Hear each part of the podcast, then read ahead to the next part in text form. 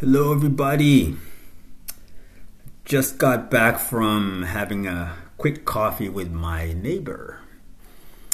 And he.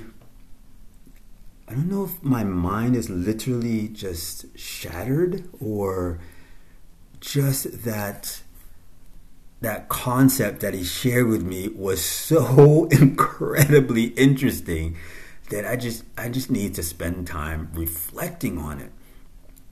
But before I do that, I just wanted just to share it with with my listeners.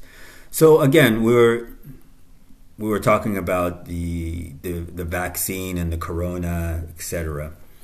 And and he mentioned how Europe, obviously, it's one big land mass, right?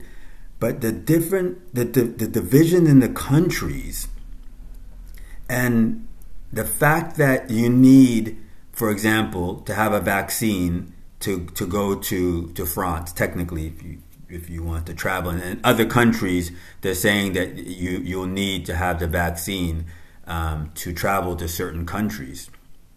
Now he was saying for a place, um, for an island, you know, if, uh, for Australia, for Japan, New Zealand. Um, um, the the Americas, North and South America combined, it, it would almost it would make sense that yes, they they lock their borders, or you need uh, a vaccine card in order to en- to enter, or you need a vaccine in order to leave, etc. In a way, you can almost police it um, you can police it easier because again it's, it's, an island. And but what he was what he was trying to explain to me is for example where I am here in in, in close to Brussels in Genappe to there, there are parts of France that are uh, it, it takes less than an hour to get to you know and there are parts of Belgium that take more than an hour to get to, and you're still in Belgium, right? So, as far as a distance thing, and it's the same landmass. It's not like you have to cross over a bridge to get to, to, to France. It's not like France is an island. So, why is it that you need a vaccine card in order to travel someplace that is landmass wise, land wise, is connected to your country, to your country. It's connect, France is connected to, to, to Belgium. So, so why would you need a vaccine card to go to uh, France? And it, and there's some parts of France that are less than an hour away. So using that rationale, why wouldn't you need a vaccine card to travel to parts of your own country that may take longer than an hour to get to? Because again, his his kind of arg- argument was that yeah, Europe is one big landmass. So how how can especially countries that are next to each other.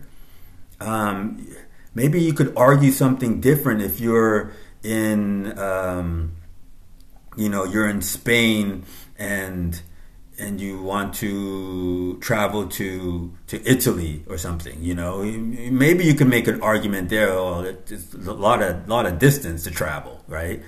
But for adjacent countries, why would because you're sharing the same landmass. You're you're sharing the same land.